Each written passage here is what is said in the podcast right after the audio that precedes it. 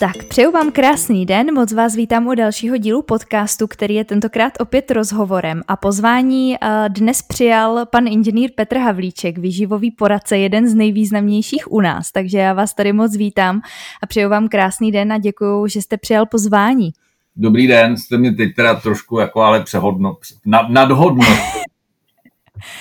ale vůbec ne, vůbec ne. Uh, vy jste uh, jedním, teda jak už jsem zmínila, jedním uh, z nejznámějších výživových odborníků u nás. A hned první otázka, co by mě zajímalo, jak jste se dostal k výživě, protože vy jste původně chtěl studovat zo, uh, vlastně zoologii, že jo? Uh, chtěl jste být veterinářem, ne? Chtěl jste, chtěl jste se věnovat zvířatům. Tak, to bylo úplně na začátku, nicméně pak už se mi, když jsem vystudoval střední zemědělskou školu, tak se mi to začalo víc líbit než celá veterina takže jsem nakonec vystudoval vysokou školu zemědělskou v Brně, nicméně se přihodilo to, že na začátku studia na vysoké škole jsem začal sportovat, to, co jsem jako byl schopen se svou pohybovou neschopností zvládnout, což byla kulturistika. A mm. kulturistika vždycky byla sportem, kde výživa se řešila a řešila se už v 80. letech. A mně to přišlo jako velmi zajímavý a velmi sexy téma, takže vlastně už v průběhu studia na vysoké škole, já jsem začal pracovat ve fitness centru a začal jsem si schánět všechno, co, co o výživě de facto sehnat šlo. A protože přišlo vlastně, když jsem byl ve druháku, přišel 89. a protože v tom zemědělství jsem se pohybovala, vzalo to dráhu někam úplně jinam, tak jsem říkal, tohle toho já se účastnit nechci asi úplně. A hmm. myslím, že to téma, který mě začalo zajímat uh, trošku víc, takže je pro mě mnohem atraktivnější tak jsem se začal zajímat o výživu a měl jsem v životě obrovský štěstí, ale jako obrovský, že vlastně hned z kraje, když jsem začal pracovat, jsem se seznámil eh, s člověkem, eh, který se jmenoval eh, Milo Zelinka. Byl to Čecho-Američan, byl to sportovní lékař, který pracoval na univerzitě ve Spojených státech. A nějak jsme si padli do oka a on mi začal posílat vlastně z těch států úplně všechno, co o té výživě vlastně hlavně sportovní výživě v té době šlo vlastně sehnat. Takže já jsem měl takový jako mentora už, už v, těch, v tom 94. roce uh, přímo od zdroje. Mm-hmm. A jak kdybyste porovnal teda, jak vypadaly ty zdroje u nás oproti tomu, jak vypadaly v zahraničí, tak eh, předpokládám, že to byl asi markantní rozdíl, že jo, co se týká hlavně té sportovní výživy. Uh, tak tady jsme byli asi tak uh, x let ještě, ještě vlastně uh, tím komunistickým režimem, tak uh, to tady asi bylo všechno úplně potlačený.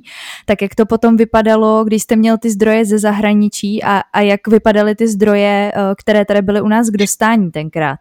U nás ve své podstatě v té době nebylo vlastně vůbec nic. Tady byl jeden takový nestor, ikona eh, české výživy, pan doktor Petr Foš, kterýho jsem vždycky strašně toužil poznat a ve finále jsem tu čest měla, seznámili jsme se poměrně záhy a pro mě to je do dneška člověk, který v té výživě je asi, když teda je tady někdo, kdo je ten nejlepší možná, tak bych řekl, že to je on. A eh, vlastně v té době byla jenom k dispozici jedna z jeho publikací, která si myslím, že vyšla ještě v, v době totalitní. A jinak tady vlastně nebylo nic, tady byly nějaké oficiální výživové teze, které já jsem vlastně měl z domova, protože můj otec dělal hygienu výživy a jezdil na ty výživářské kongresy, tak vždycky z toho něco přivez. Ale jinak těch materiálů nebylo moc, takže já jsem měl, já jsem možná byl jeden z prvních lidí v České republice, kterému se dostala do ruky taková tehdy Bible, sportovní výživy, která se jmenovala eh, Optimum Sports Nutrition a napsal ji tehdejší největší guru ve sportovní výživě doktor Michael Colgan. Tu mám do dneška mm-hmm. jako takovou relikvi, i když se spoustou věcí dneska už se moc souhlasit nedá, ale v té době to byly naprosto zásadní informace. A kdybyste měl vystihnout teda, co v té publikaci tenkrát bylo takové to gro, co, co vlastně hlásily ty publikace od, od, ohledně té sportovní výživy, tak je něco, co třeba zůstalo, s čím byste mohl souhlasit teda dneska a něco, co byste dneska řekl, že je úplně pasé, že se to vyvrátilo? Tam v podstatě celá, celá ta knížka, nebo respektive taková ta červená nit, která šla tehdy tou knihou, byla sacharidy, sacharidy, sacharidy. To znamená, to byly v podstatě vysokosacharidové diety. Do dneška si pamatuju, byla tam tabulka, na jedné straně byla hmotnost, na druhé straně počet tréninkových hodin denně a k tomu byla, k tomu byla dávka sacharidů, která mnohdy třeba byla až 500-600 gramů eh, sacharidů. A to bych řekl, že je jedna z věcí, která sice ve spoustě sportů přetrvává, ale ale uh, už ve spoustě sportů zase od toho ustupují a přeci jenom si začínají uvědomovat, že i ty tuky uh, i pro krytí vlastně toho energetického výkonu při sportu jsou velmi důležité a že jenom ten důraz na, na vlastně příjem toho obrovského množství sacharidů možná není úplně optimální. Mm-hmm. A je něco teda, s čím byste tam vyloženě souhlasil, co je takový evergreen a nemůžeme to nikdy spochybnit, co pořád platí? No, to je v podstatě ta základní myšlenka, že uh, sport – se bez eh, kvalitní a vyvážené výživy v podstatě dělat nedá. Na té mm-hmm. nejvyšší úrovni, nebo i na té vrchol, nebo respektive i výkonnostní a tak dále. To znamená, že ta výživa je vlastně nedílnou součástí tréninkového procesu, což v té době vlastně téměř nikdo ze sportovců neřešil, protože já jsem i poměrně záhy měl zase další štěstí v životě, že ještě těch eh, jaksi 90. letech jsem měl možnost začít spolupracovat tady s, eh, s, těma, s těmi vlastně nejlepšími českými sportovci. Mm-hmm, mm-hmm. A jak se vyvíjel ten váš pohled na zdravý životní styl? Teda tehdy, když jste začínal a určitě to mělo nějakou tendenci, někam se to posouvalo, možná jste se přikláněl třeba k různým názorům, tak považujete za zdravý životní styl víceméně totéž, co před těmi x lety, kdy jste začínal, nebo se ten váš pohled nějakým způsobem vyvíjel? Ten pohled tehdy byl poměrně úzký, protože to bylo nějakým způsobem to dostat do nějaké šablony. To znamená vytvořit nějaký model a říct, toto je ten správný a zdravý životní styl. A e, po těch letech e, bych řekl, že to byl takový ten základní e, omyl, že jeden typ cvičení a jeden typ stravování prostě je pro všechny. E, dneska, s okolností jsem to dneska ještě natáčel do jednoho rozhovoru, že vlastně zdravý životní styl je to, když člověk žije v souladu sám se sebou, je šťastný, je spokojený, je zdravý, je výkonný, dobře spí, eh, má, dejme tomu, nějakou přiměřenou váhu a eh, jestli toho dosíl jednou cestou nebo jinou cestou, už asi úplně nejpodstatnější není. A je samozřejmě nesmyslem, pokud něco funguje a já jsem opravdu zdravý a cítím se výborně, tak to do toho nějak zásadně zasahovat, byť eh, celá řada těch tezí říká, eh, říká něco jiného, protože ono se ukazuje, že ta individualizace je nesmírně důležitá a v podstatě už to není jenom o, o zdravém životním stylu, ale začínám ty trendy sledovat třeba i v medicíně a tak, že se hodně mluví i o personifikované léčbě eh, konkrétně na, na toho konkrétního člověka. Mm, to znamená důraz na tu individualitu a najít si v tom právě to, co sedí mně a ten zdravý životní styl nebude nikdy vypadat úplně stejně u dvou odlišných lidí, takže vlastně my nemůžeme hledat úplně uh, nějaký univerzální návod, který bude fungovat na všechny, což dřív možná byla taková tendence. Oni jsou možná, pardon, že vám do toho skáču, možná nějaká všeobecně a uni, jaksi platná pravidla, která pochopitelně jsou a to je to, že člověk by měl dobře jíst, že by se měl že by měl dostatečně odpočívat, že by se měl správně vyspat, že by se měl hýbat.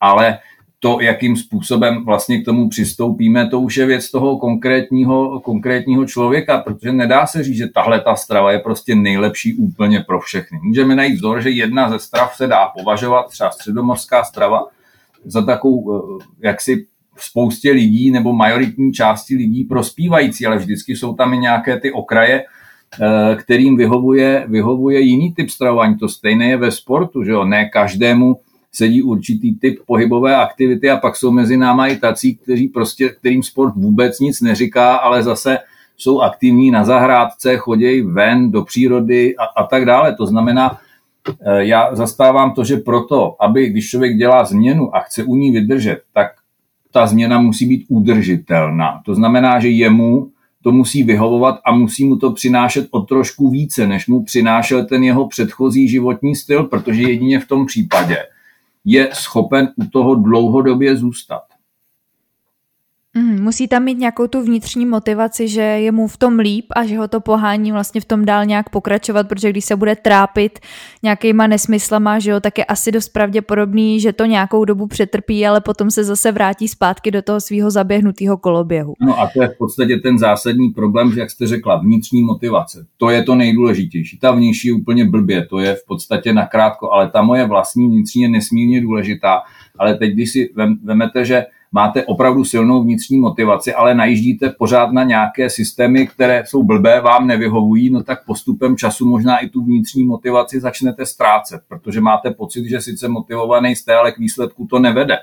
Jo, takže na, ještě tam je takový to i vnímání reality, ve které žiju, jakou mám genetickou Těch faktorů je prostě celá řada, které na to mají vliv. Mm, a řekl byste, že je tam nějaká přímá uměra toho, že čím víc se člověk hýbe a čím má náročnější tu sportovní aktivitu, tím víc by se měl zabývat tou stravou, anebo by se měl každý člověk, právě i ten, který chodí jenom na ty procházky nebo se věnuje zahrádce, měli by tu výživu mít prioritně úplně stejně, nebo se to liší samozřejmě čím větší fyzická zátěž, tak o to víc si musím dávat pozor na tu stravu? Eh, samozřejmě, to v podstatě o tom, já bych to řekl ještě trošku jinak. Všichni bychom si měli dávat pozor na to, eh, co jíme, jak vlastně jídlo upravujeme, za jakých podmínek to jídlo jíme a tak dále. To je v podstatě jedna část. Ale ta druhá část je o tom, že ten člověk, který se mnohem víc hýbe, ať už je to horník, anebo je to vrcholový sportovec, tak eh, musí na tu té výživě dát trošku větší důraz, protože to vlastně energetická spotřeba i opotřebení organismu u těchto lidí je prostě mnohem větší. To znamená, že i organismus má mnohem větší požadavky na přísun kvalitních živin proto, aby byl schopen dostatečně a kvalitně regenerovat. A když se podíváte teda na složení těch klientů, říkal jste, že ze začátku jste začínal hodně na profesionálních sportovcích, tak eh, mění se to nějak v průběhu těch let? I to, s čím za vámi ty klienti přicházejí, eh, že třeba už mají za sebou x nějakých nefunkčních diet, eh, bylo to hodně populární, že jo, jednu dobu si ty diety jeli ve velkým, nevím do jaký míry, ještě teď vlastně běžná populace si jede na těch dietách, tak řekl byste, že ty trendy, s čím klienti přicházejí, se mění, nebo je to víceméně pořád stejné a pořád řešíte a pořád vysvětlujete takové ty základy.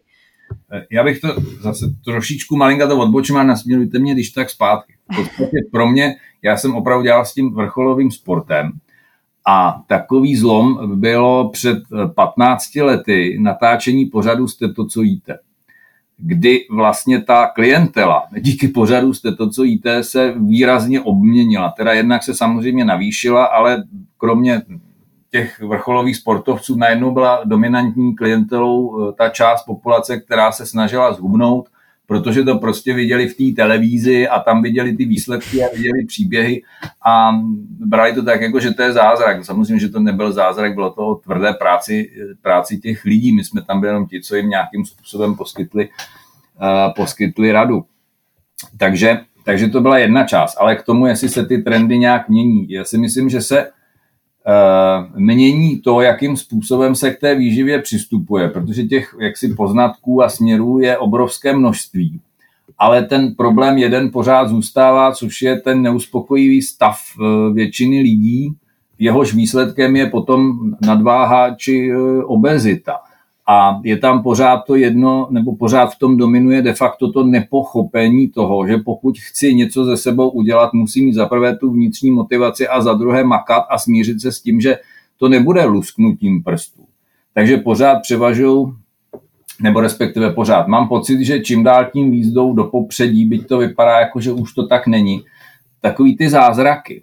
Pořád se prodává obrovské množství různých spalovačů, který nemají podstatě skoro žádný efekt eh, pořád, nebo respektive už zažívá další renesanci a tentokrát dlouhodobou eh, keto dieta, která, ke které se můžeme vrátit, protože nechci ji jako úplně schodit, ale eh, v té formě, v jaké se to prodává a jakým způsobem se to prezentuje, to vůbec nepovažuji za ten nejšťastnější způsob. Mám na mysli to, to instantní štěstí v pitlikách nebo instantní hubenost v pitlikách a pudingách a hmm. podobným A... No, no je to možná, keto dieta je, když je aplikovaná za určitým vlastně cílem a, a třeba jí stanoví lékař, tak pak ano, ale my se asi bavíme o běžné populaci, o, o člověku, který chce zhubnout třeba do plavek těch pět kilo a hledá nějaký ten zaručený recept na štěstí, že teda to bude ta keto dieta, přitom by se to dalo zvládnout i nějakou normální racionální stravou, že jo? Ano, jenom v podstatě, kolikrát je to v podstatě o tom, že když se to srovnává, tak eh, ano, je tam rychlejší start, ale možná na konci, na konci ti lidi mají srovnatelný výsledek a možná tou druhou cestou s podstatně menším utrpením. Ale jako souhlasím s váma hluboce v tom, že keto dieta je funkční stravovací systém, ještě aby nebyl, když je stará 100 let. Eh, vlastně letos má výročí 100 letý. A Aha, to jsem ani nevěděl. A kdo, kdo s ní poprvé přišel vlastně? Já vám nějaký... neřeknu to jméno, protože to jsem zapomněl, ale bylo to v. První zmínky jsou, myslím si, z roku 1918 nebo 1920, kdy ta dieta není zdokumentovaná, ale ty první zmínky, nebo respektive ten záznam o tom, jak ta keto dieta vypadala, celý ten protokol je opravdu z roku 1920 a to možná spousta posluchačů ví, že ta ketodieta primárně byla určená pro dětské pacienty s epilepsí, kteří špatně reagovali na medikaci, protože už údajně Hippokrates popisoval, že ve stavu hladovění se snižovalo množství epileptických záchvatů. Takže, takže se vlastně vytvořil protokol té, té ketogenní diety a de facto on se moc, on se moc za, těch, za těch 100 let nezměnil, jenom dosáhl různých mutací a mamutací a nevím čeho všeho, a, a názvu, ale pořád je tam ten jeden a ten samý princip prostě vytvořit metabolismu pocit, že je ve stavu hladovění.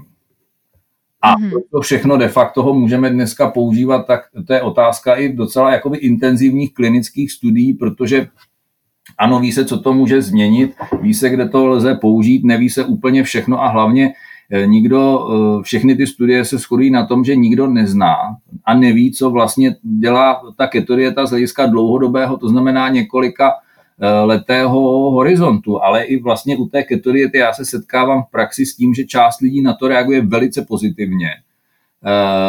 Má krásný váhový úbytek, ale zároveň se u toho velmi dobře cítí. Cítí spoustu energie, nemá potřebu jídla, Eh, nejsou unavení a tak dále, ale ta druhá část lidí reaguje velice negativně. To znamená, neustále je tam únava, podráždění, bolesti hlavy, pocity hladu, návaly chutí na sladký a tak dále a ty lidi to přetrpí. A ne každý má jenom úbytek eh, ve většině části stuku, ale spousta lidí z nějakého důvodu, pravděpodobně možná vyšší spotřebou sacharidů nebo respektive cukru v organismu a posílenou glukoneogenezí, si hold velkou část nebo poměrně značnou část svalové hmoty i připálí na to, aby si dovyrobilo to množství cukru, eh, které potřebuje. Já jsem to hledal i a našel jsem, že jedna z těch věcí může být nějaká údajně metabolická cesta, kdy červené krvinky mají vyšší poptávku po, po glukóze, protože zrovna červené krvinky je orgán, který není schopen používat ketolátky eh, jako palivo mm-hmm. genetická. Bohužel neznám úplně, nevěnoval jsem se tomu úplně dopodrobně, bylo to na mě jako na zootechnika příliš složité. Čili je to zase o nějaké té individualitě, že někomu ano, může to sednout, neříkáme tady, že je to zásadně špatně, ale my se tady bavíme právě o tom, že často jsou tyhle ty lékařské směry a, a nějaké výživové, třeba i uh, zásady z kulturistiky vrcholový, vlastně přenášený nesprávně na běžnou populaci, která si to potom vykládá ještě ke všemu někdy trošičku jinak, než třeba kde byla ta základní myšlenka a už se zase to točí v nějakém kruhu, že jo, eh, některé firmy to samozřejmě taky využívají pro marketingové účely, že jo? takže dneska je to úplně běžný, že v televizi vám běží reklamy na, na ketosáčky a je tam garantovaný, jak, jak potom zhubnete, jako kdyby vlastně nebyla žádná jiná cesta z normální stravy. Takže asi na tohle jsme chtěli poukázat, že mnohdy je to špatně interpretováno a, a vlastně se nedivím, že kolikrát ten, eh, ten člověk, co se o výživu nějak zásadně nezajímá, z toho může mít v hlavě trochu zmatek. No, no to je v podstatě tam funguje jako naprosto dokonale. To, hele, podívej, Máňa z toho zubla koupila si pytliky, tak když z toho zhubla Máňa, tak já si to koupím taky a zhubnu taky, nebo když se po to ještě podepíše nějaká celebrita, tak je to ještě dokonalejší. Ale pojďme to neřešit jenom v rámci keto diet. Já úplně jaksi nelibě nesu dneska takovou tu módu influencerů, kdy v podstatě někdo kdo žije určitý životní styl a vybere si nějaké stravování a jídlo a má třeba ještě hezkou genetickou dispozici k tomu, tak uh, začne prezentovat svoje cvičení, svoje jídlo uh, a tak dále a prezentuje to jako, že to je ta nejlepší cesta a teď má celou skupinu jaksi následovníků, kteří, kteří se snaží to dělat úplně stejně, protože si myslí, že dosáhnou úplně stejných výsledků, ale nevnímají tu realitu třeba, že ten člověk opravdu nemá rodinu, nemá děti, žije jenom tím sportem, má na sebe spoustu času, ale ten druhý člověk na, na té druhé straně toho skla tohle to nemá. Na dru- a hmm. třeba si neuvědomujeme ani to, že tam jsou genetické dispozice k tomu, že ten člověk opravdu tu postavu má danou geneticky a, v moment, a že to je prostě taková třeba ta atletická postava, ale v momentě, kdy to začne aplikovat žena, která má spíš dispozici věstonické venuše, tak se do tohoto eh, stavu nikdy není schopen dostat, což pro ty je obrovská demotivace. A pak je ještě takový to, co mi přijde jako úplně strašidelný, že dneska i na sociálních sítích eh, spousta děvčat, která třeba má počínající nebo už docela rozjetou poruchu příjmu potravy, tam začíná prezentovat svoje názory a svoje jídelníčky a svůj systém cvičení a to, co mě na tom úplně zaráží, je, že v podstatě ty lidi jí tleskají, nebo těm lidem, kteří to takhle prezentují, tleskají a ještě je v tom pozbuzují, což mi přijde jako úplně, už úplně šílené. Hmm.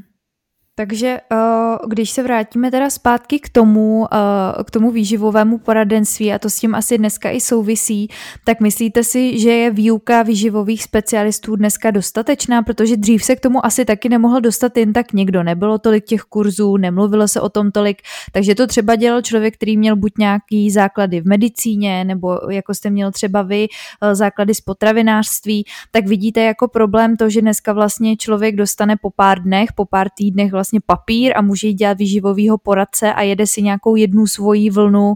Eh, je, je myslíte i tohleto nějaký ten důvod, proč třeba se lidi točí v tomhletom začarovaném kruhu, že těch výživových specialistů je vlastně tolik a nejsou to odborníci? Ale je to možná jeden eh, z důvodů, já bych nechtěl v podstatě vůbec nikoho eh, schazovat, byť třeba nemá vystudovanou nutriční terapii, já ji taky nemám vystudovanou ani na první, ani na třetí lékařské fakultě, ani vyšší odbornou školu.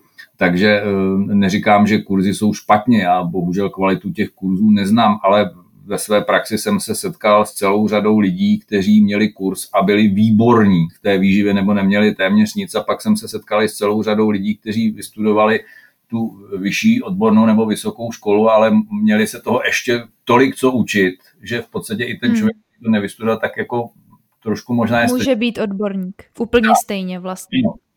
Hmm. Ale to vzdělání a neustále do vzdělávání se považuji za nesmírně důležité, ale upřímně řečeno rozhodně to není ten jediný předpoklad toho, uh, jaksi úspěšného a dobrého výživového poradce, protože on musí mít ještě i něco navíc a musí mít přesah i do dalších oborů, aby byl schopen vnímat, ale zároveň musí mít dostatek pokory a sebereflexe, aby věděl, hele bacha, tady už to není moje parketa a tady toho člověka prostě potřebuji předat někomu jinému, protože ten někdo jiný je rozhodně důležitější než to moje poradenství. Mám na mysli třeba, jak jsme se bavili o různých těch právě poruchách příjmu potravy a tak dále, kdy už ten výživář je spíš kontraproduktivní, a tu si hmm. může zhoršovat, že má mít jako opravdu sebereflexi a říct, hele, konec a tady je potřeba toho člověka odeslat někam na odborné poradenství psychologické nebo psychiatrické. Mm-hmm. A když se trošičku zase vrátíme uh, k tomu pořadu Jste to, co jíte, uh, tak zaznamenal jste potom od vysílání právě, že, že lidi se začali malinko víc vracet k těm základům, k té kvalitní stravě, uh, rozmanitější stravě. Právě asi i klienti vás začali oslovovat z takové té běžnější populace. Tak co vám tenhle ten pořad, tohleto, tohleto natáčení nejvíc přineslo a jestli jste zaznamenal i nějaké pozitivní dopady, když se o tom začalo takhle veřejně mluvit? Eh, já jsem, já začnu tím koncem té otázky. To, co jsme zaznamenali, bylo to, že v té době, kdy jsme natáčeli jste to, co jíte, se tady prodávali velmi nekvalitní uzeniny, které měly velmi nízký podíl masa, zbytek byla, zbytek byla nějaká aditiva a tak dále. A já jsem to tehdy konstatoval tím, že to je vrchol umění potravinářského průmyslu udělat ze 40 nebo z 50 masa výrobek, který vypadá a chutná jako maso, byť toho masa je tam půlka.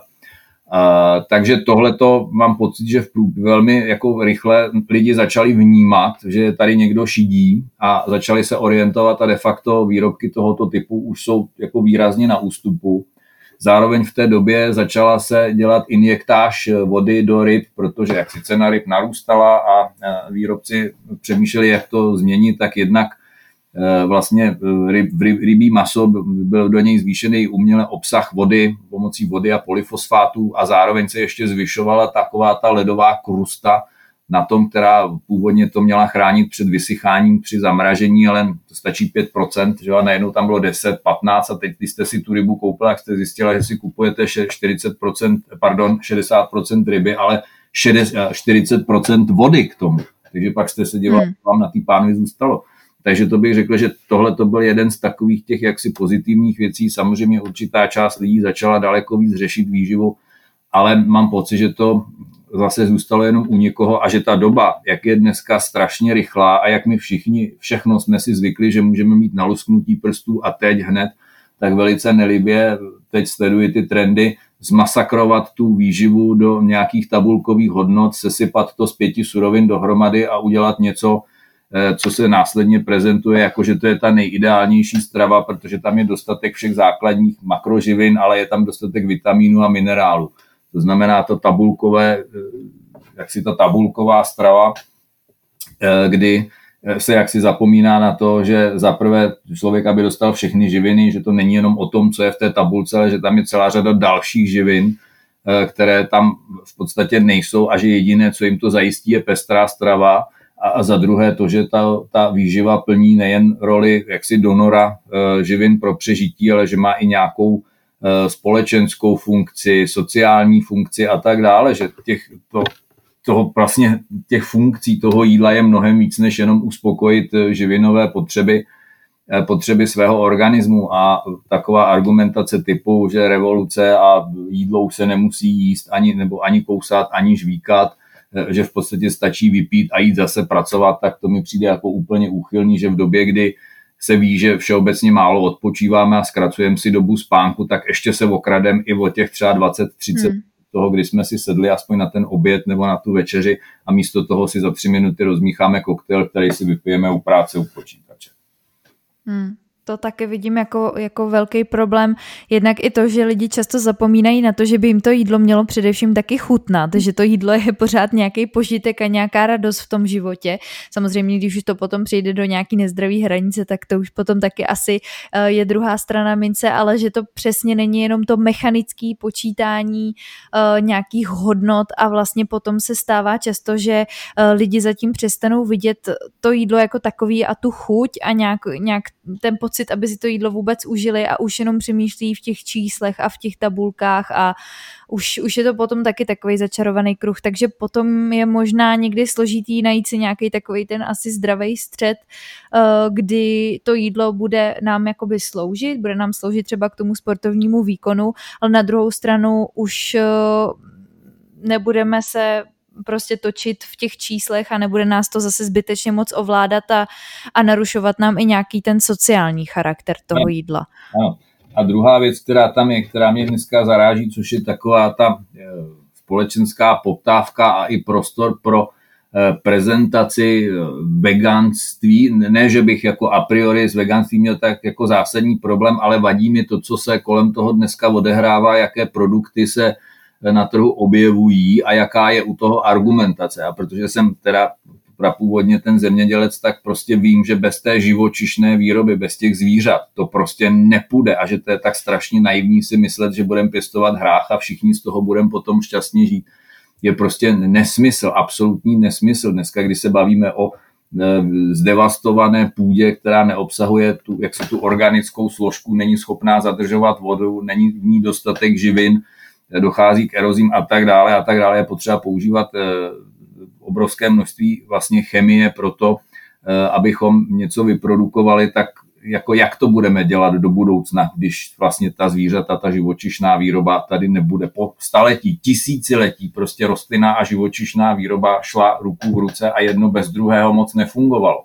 My jsme začali produkovat živočišnou zvlášť a rostlinnou zvlášť a teď se začíná řešit, že vlastně maso a mlíko jsou ekologicky obrovská zátěž a že abychom zachránili planetu, tak se všichni máme stát vegany, což považuji za naprosto zcesné. Ten, kdo přemýšlí, tak vidí zatím zase, že to zatím je jako obrovský biznis a tlak určitých hmm. jaksi výrobně lobistických, lobistických skupin.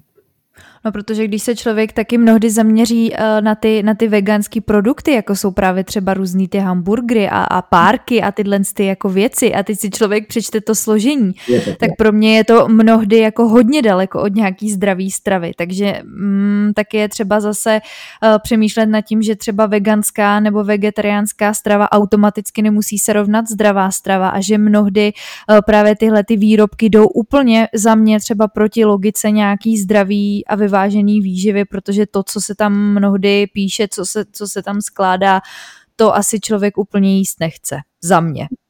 Druhá věc je ještě to, že v podstatě už jsme si xk ověřili třeba s Romanem Vaňkem v rozumu v troubě, eh, kdy zaprvé teda, když už se rozhodnu být veganem, tak prostě z mého slovníku můžou, musí vypadnout takové ty pojmy, jako je párek, burger nebo podobné věci, které souvisí prostě s masem a dominantně se váže k masu. Takže proč vegan chce mít falešný maso nebo falešný párek, tak jsem se rozhodl žít tímto životním stylem, tak tyhle potraviny už de facto nepotřebuji, to je první věc. A druhá věc, co mě zaráží velmi, já jsem vždycky veganství měl spojené s takovým jako mírumilovným životním stylem, s pokorou k přírodě, ke zvířatům. A co mě zaráží, je obrovská agresivita eh, vlastně příznivců tohoto stylu, že hm, jaksi jenom, jenom vyjádření se k něčemu vždycky zbudí obrovskou, obrovskou eh, vlnu nevole až agrese, nebo agresivních projevů vlastně v rámci třeba sociálních sítí a tak dále. Hmm. A mnohdy to těm lidem, kteří by třeba i měli nějakou dobrou vůli, tak jim to i vlastně otráví, protože uh, když vám to bude člověk podávat touhletou agresivní cestou jako všechno nebo nic a kdo to nedělá takhle, tak je vlastně blbej, že jo? A, a tohle je jediná správná cesta, tak si myslím, že mnohdy to ty lidi i může odradit k tomu, aby vůbec chtěli přemýšlet nějak udržitelněji a nějak uh, se snažit vlastně. Takže podle mě je to i kontraproduktivní právě tenhle ten agresivní přístup i v tomhle tom. Ono bohužel to, co se děje celospolečensky ve světě, v politice a všude, ta polarizace těch názorů, buď jsi s náma, nebo jsi proti náma, jsi debile, je potřeba tě zlikvidovat. Taková ta obrovská netolerance, to rozštěpování těch lidí bohužel v té výživě funguje zrovna tak. Prostě nemáš stejný názor jako já, tak jsi debil. Nerozumíš tomu a jsi prostě debil. Jo, takže to hmm. se objevuje už v té naší oblasti. Přitom to jídlo pro boha živýho vždycky lidi spojovalo, vždycky jim dělalo dobrou náladu a mě teda fascinuje teď, jak to začíná rozdělovat společnost, jenom to, že někdo jí prostě trošku jinak. A znova říkám, já a priori proti veganům nejsem, proti těm pravým veganům, kteří mají opravdu tu myšlenku, mají i tu etiku a o tom jídle eh, dostatečně přemýšlí a jsou schopni vařit, kombinovat potraviny navzájem mezi sebou, aby měli vyvážené plnohodnotné jídlo. Zároveň vědí, že prostě i tomu svému potomkovi musí dát volnost výběru a ne z něj od malinka prostě vychovávat eh, někoho a nedat mu ani možnost, aby si jednou v životě vybral, jestli chce jíst všechno, anebo jestli chce žít jenom nějakým jedním určitým směrem. Prostě mi chybí taková ta ta eh, pokora, tolerance, schopnost komunikace, vzájemné schopnost kompromisu. Jo, bohužel to jaksi zasahuje už i tu naší oblast. Hmm. Ono je to asi víceméně všude a je jenom otázka času, jak moc se to v těchto těch oblastech bude projevovat a je pravda, že se to hodně štěpí, že jsou, mně přijde, že se vytvořily vlastně takový týmy, uh, pak jsou týmy veganů, že jo, teďka je i moderní uh, to um, počítání právě kalorií, někdo je zase proti tomu počítání, pak jsou tady právě ty low carb, že jo, ty mají svoje skupiny, takže uh, se vlastně dělí lidi na, na takovýhle určitý oblasti a tam si, tam si jako jedou ty svoje vlny a, a zájemně se vlastně ujišťují v tom, že ten jejich výživový směr je nejlepší a přesně jak říkáte, kdo to dělá jinak, tak je debil. Takže tohle to mi přijde taky hrozně krátko zraký i vidět uh, jenom tu svoji jakoby vlnu a, a nekoukat se i někde jinde a neporovnávat nějak ty názory a, a trošičku to nevidět víc jako kriticky. Já bych, já jsem, eh, my jsme jednou seděli s Kateřinou Cajdhamlovou, která je jako úžasný člověk, nejenže je chytrá, ale je moudrá.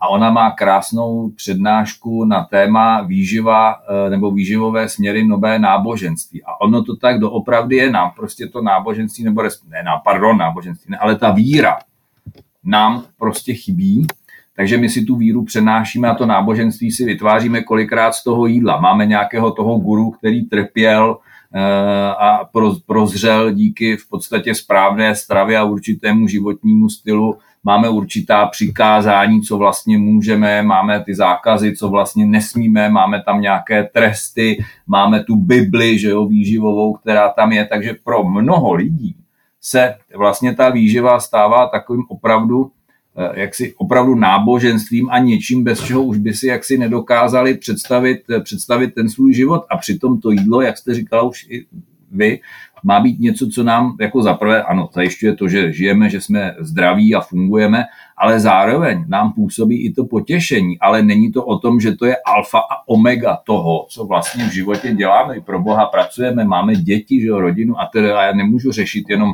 to, že potřebuji mít přesně tenhle ten typ stravování a ve chvíli, kdy to nemám, tak se to hroutí. Na pokračování rozhovoru s Petrem Havlíčkem se můžete těšit v příští epizodě. Pokud se vám tenhle díl líbil, tak ho nezapomeňte podpořit sdílením a pokud ještě neodebíráte kanál, tak určitě nezapomeňte dát odběr. Já se na vás budu těšit příště, mějte se hezky, ahoj!